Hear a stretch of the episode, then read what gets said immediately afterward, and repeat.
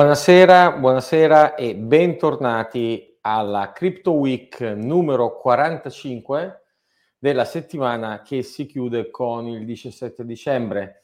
Se sentite area di Natale non vi state sbagliando, se sentite area di, area di grandi movimenti sul mondo cripto, non vi state sbagliando neanche in questo caso. Andiamo a raccontarvi le news più rilevanti della settimana, partendo evidentemente da un all time high di questa settimana. Vi chiederete quale? Beh, l'avevamo quasi preannunciato settimana scorsa che l'hash rate, cioè la potenza computazionale della rete Bitcoin, era tornata ai massimi, questa settimana, proprio ieri, ha realizzato il nuovo massimo storico a 181 um, terahash al secondo.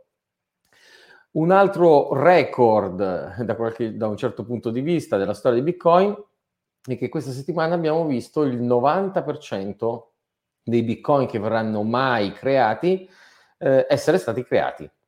Sì, solo il 10% di Bitcoin saranno da creare nei prossimi 120 anni. Nonostante questo, come potete vedere su Yahoo Finance, il prezzo di Bitcoin ha segnato questa settimana una discesa significativa ulteriore che peraltro non sembra nel breve eh, trovare sollievo, anche se guardiamo infatti al mercato futures, vediamo che il contratto al Chicago Mercantile Exchange è andato in backwardation, cioè chi ricorderà un po' le lezioncine che il nostro amico Carlo Clerici ci ha fatto in passato, magari ricorda che eh, la backwardation vuol dire quando il prezzo futures è più basso del prezzo spot, cioè il prezzo a termine più avanti nel tempo, i mercati lo vedono più basso del prezzo attuale, quindi si stima in qualche maniera una discesa di Bitcoin. E allora abbiamo apprezzato moltissimo il Bitcoin è morto, eh, pubblicato da CheckSig, il nostro sponsor, la società che si occupa di servizi cripto e Bitcoin per una clientela istituzionale e ad alta patrimonializzazione, che titola con ironia Bitcoin è morto di nuovo e rimanda al Bitcoin Obituary, il sito su internet che riporta quante volte è stata annunciata la morte di Bitcoin per poi ovviamente essere smentita qualche mese dopo. Eh, altra notizia della settimana scorsa, eh, vi avevamo detto appunto del Fondo Monetario Internazionale che aveva pubblicato un report in cui sosteneva la necessità di un approccio globale per la regolamentazione del mondo cripto. Ovviamente nel follow up di questa settimana ci sono stati diversi commenti compreso quello soprattutto del chief economist del Fondo Monetario Internazionale che ha rilasciato una intervista, appunto Gita Gofinath, andatevela a leggere perché è tutto sommato interessante per capire di cosa il regolatore è preoccupato. Sappiamo bene che la senatrice Elizabeth Warren invece è molto preoccupata di tutto il mondo cripto, in particolare la sua attenzione questa settimana si è focalizzata sulla decentralized finance. Eh, ci inquieta tutte le volte che siamo parzialmente d'accordo con la do, signora Warren, col senatore Warren, ma è indubbio, il regolatore americano lo ha chiarito bene negli ultimi settimane, negli ultimi mesi, al centro della sua attenzione e delle sue preoccupazioni ci sono fondamentalmente stablecoin e decentralized finance. Eh, e invece da eh, Jerome Powell, il chairman, il presidente della Federal Reserve, della banca centrale statunitense, che arriva questa settimana un messaggio tutto sommato positivo. Powell non vede il mondo cripto come una minaccia alla, sovranità, alla stabilità finanziaria dei mercati. Eh, grazie Jerome di essere uno dei pochi che eh, cerca di dire anche cose di buonsenso di tanto in tanto e non un allarmismo generico. Il Wall Street Journal ospita un eh, editoriale, un'opinion di Jay Clayton, che è il, l'ex chairman, l'ex presidente della Eh sì, la Security Exchange Commission, cioè l'equivalente americano della Consob. L'articolo, eh, ci aspettavamo grandi cose, è un po', lasciatemi dire, deprimente. Sostiene appunto, come vedete, che la, il futuro dell'America dipende dalla blockchain. Sembra quindi in qualche maniera magicamente intrappolato in una narrativa che è vecchia di almeno 5-6 anni e che pensavamo ormai non riproporsi più, sebbene la rivediamo riproporsi periodicamente, soprattutto nei lidi nostrani, ma nei lidi nostrani uno lo attribuisce al provincialismo italiano. Non c'è alcuna applicazione blockchain che non sia monetaria, quindi insomma smettetela di raccontare questa blockchain, blockchain, blockchain, eh, ci sarà un motivo per cui tutti parlano in realtà di Bitcoin e di cripto. Altra notizia rilevante della settimana è che la banca tedesca Sparkasse conferma di eh, avere intenzione di offrire servizi di investimento Bitcoin ai suoi clienti, addirittura un wallet. Non fa in tempo questa notizia a girare che eh, vediamo altre banche eh, tedesche che pianificano servizi cripto similari. Quindi non si tratta solo di Sparkasse, ma in questo caso anche di Commerce Bank e di Volksbank che stanno pianificando, starebbero pianificando servizi simili. La notizia è così rilevante che anche Reuters si trova a doverla rilanciare. Eh, certo, 2 più 2 fa 4, ricordate che il regolatore tedesco qualche mese fa aveva autorizzato i fondi comuni a investire fino al 20% in cripto. Beh, eh, se questo aggiungete i servizi offerti dalle banche, è chiaro che c'è uno sdoganamento significativo in Germania. Se l'Europa è indietro rispetto agli Stati Uniti, è chiaro che la Germania però è avanti in Europa. Alla fine certi valori di eh, lungimiranza economica, politica, culturale e regolamentare vengono purtroppo inesorabilmente confermati dal mercato. L'Italietta nostra resta sempre in retroguardia. Tanto che pensate che questa settimana tra le notiziole, eh, Anchorage, che nasceva come un custodian, che ha avuto una licenza bancaria, ha raccolto 350 milioni di dollari dal fondo internazionale KKR, da Goldman Sachs e da altri. Notizia veramente impressionante, eh, a quale ci permettiamo scherzosamente di affiancare la notizia dell'aumento di capitale di CheckSig, conclusosi oggi. CheckSig ha raccolto un milione e mezzo, Direte che è poco rispetto ai 350 milioni eh, di Anchorage? Beh, allora considerate il fatto che evidentemente CheckSig, che è sponsor di questa rassegna stampa, ha mh, evidentemente la possibilità di crescere di un fattore 20 per o 25 per.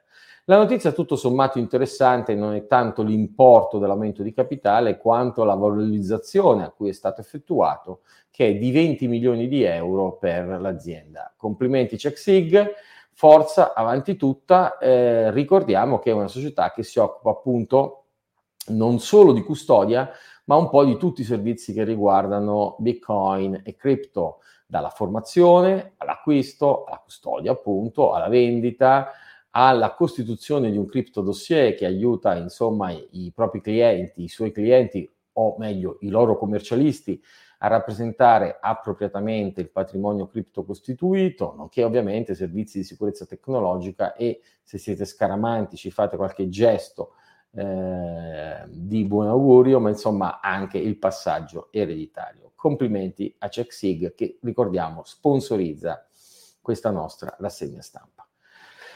Che l'investimento in Bitcoin sia sempre interessante, lo diventi sempre di più, lo riconferma questa settimana anche Ray Dalio, il miliardario eh, fondatore di uno dei principali hedge fund, degli hedge fund di maggior successo, eh, conferma che le cripto hanno o dovrebbero avere un ruolo in tutti i portafogli di investimento. Se volete andare a leggere la lunga intervista di Ray Dalio a MarketWatch, vi abbiamo fornito sulla pagina della Crypto Week dove raccogliamo tutte le notizie che commentiamo insieme, un link all'intervista integrale.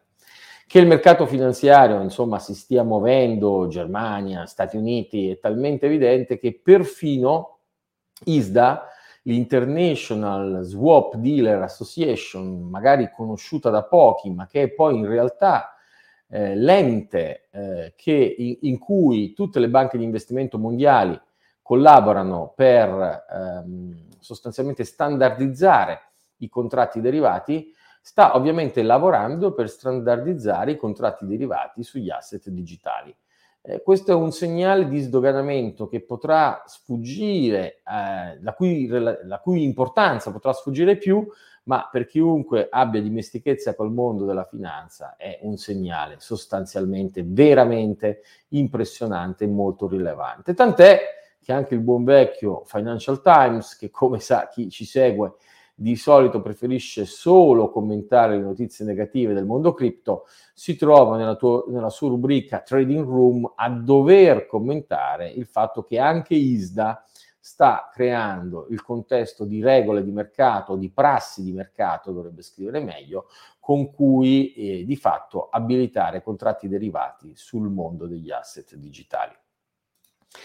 All'interno del mondo della regolamentazione diamo anche la notizia di Chainalysis, di Chainalysis che aggiunge il supporto per Lightning Network. Chainalysis, come sapete, è quella, una la società leader nella forensica, cioè nella capacità di indagine, di verifica della provenienza dei fondi cripto ed è di fatto fornitore dei principali istituti finanziari mondiali che lavorano con cripto perché dovendo uh, per obblighi regolamentari accertare che la provenienza uh, dei cripto non arriva dal mondo criminale usano Chainalysis o i suoi competitor. Uh, il monitoraggio di Chainalysis è molto stringente sulle blockchain pubbliche, adesso si aggiunge anche Lightning Network. Ci avviamo alla conclusione di una Crypto Week veloce, ma insomma se CheckSig ha chiuso un aumento di capitale, potete immaginare lo stress personale e professionale del sottoscritto, che ha una stanchezza da questo punto di vista epocale e quindi non vede l'ora di chiudere il venerdì sera e di andare a casa. Ma eh, proviamo a chiudere con delle notizie gossipare, pur riportate dal Wall Street Journal, cioè l'incremento di valore di Dogecoin di oltre il 20% dopo che Elon Musk ha detto che Tesla accetterà Dogecoin come forma di pagamento per, badate, non le sue Tesla, non le sue auto, ma solo per il merchandise. Elon è un personaggio straordinario, senza alcun dubbio. Ci sarà un motivo che Time Magazine lo ha eletto uomo dell'anno, è sicuramente lucido, innovativo, capace di essere dirompente nel mercato. Quando parla di cripto a noi fa sempre un po' paura, questa sua passione per Doge è poco fondata, eh, il modo con cui di fatto manipola il mercato direi che è quasi preoccupante, ma tant'è, tutto questo fa parte del folklore del mondo cripto. Mondo cripto che, mi raccomando, per seguire con attenzione dovete fare riferimento al Digital Gold Institute, alle sue news e soprattutto anche ai suoi eventi. Abbiamo avuto questa settimana eh, la sessione trimestrale, appunto di dicembre, della due giorni di formazione. Abbiamo avuto una classe numerosissima di oltre 20 partecipanti con le professionalità più disparate, molti venivano eh, dal mondo della finanza tradizionale, sono stati tutti contenti, se avete perso questo treno non vi preoccupate, a marzo ce ne sarà un'altra, iscrivetevi per tempo.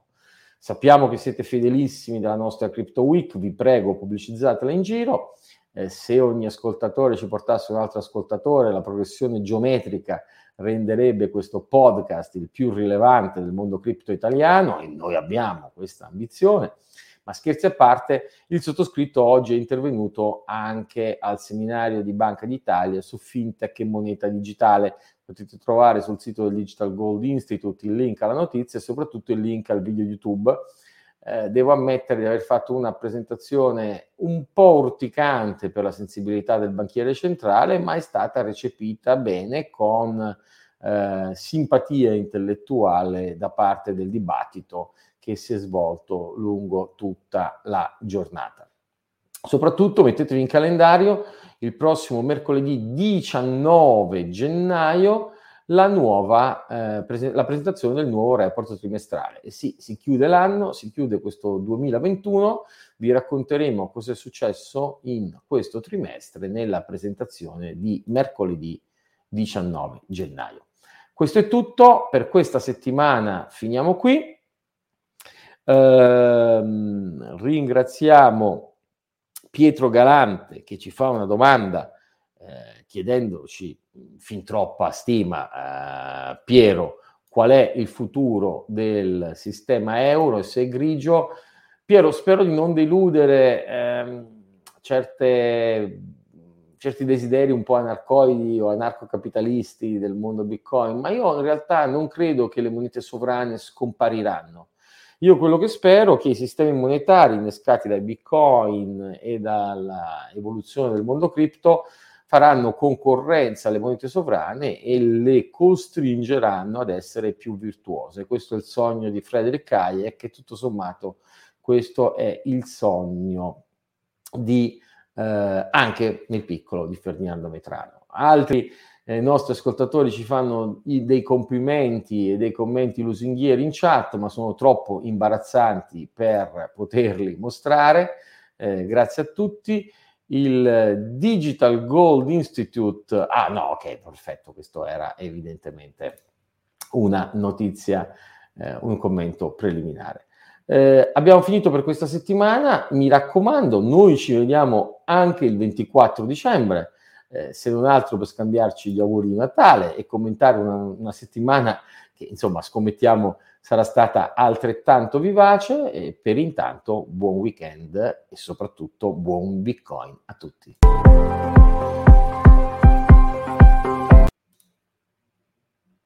E la clip video finale non si sa bene perché, ma non parte.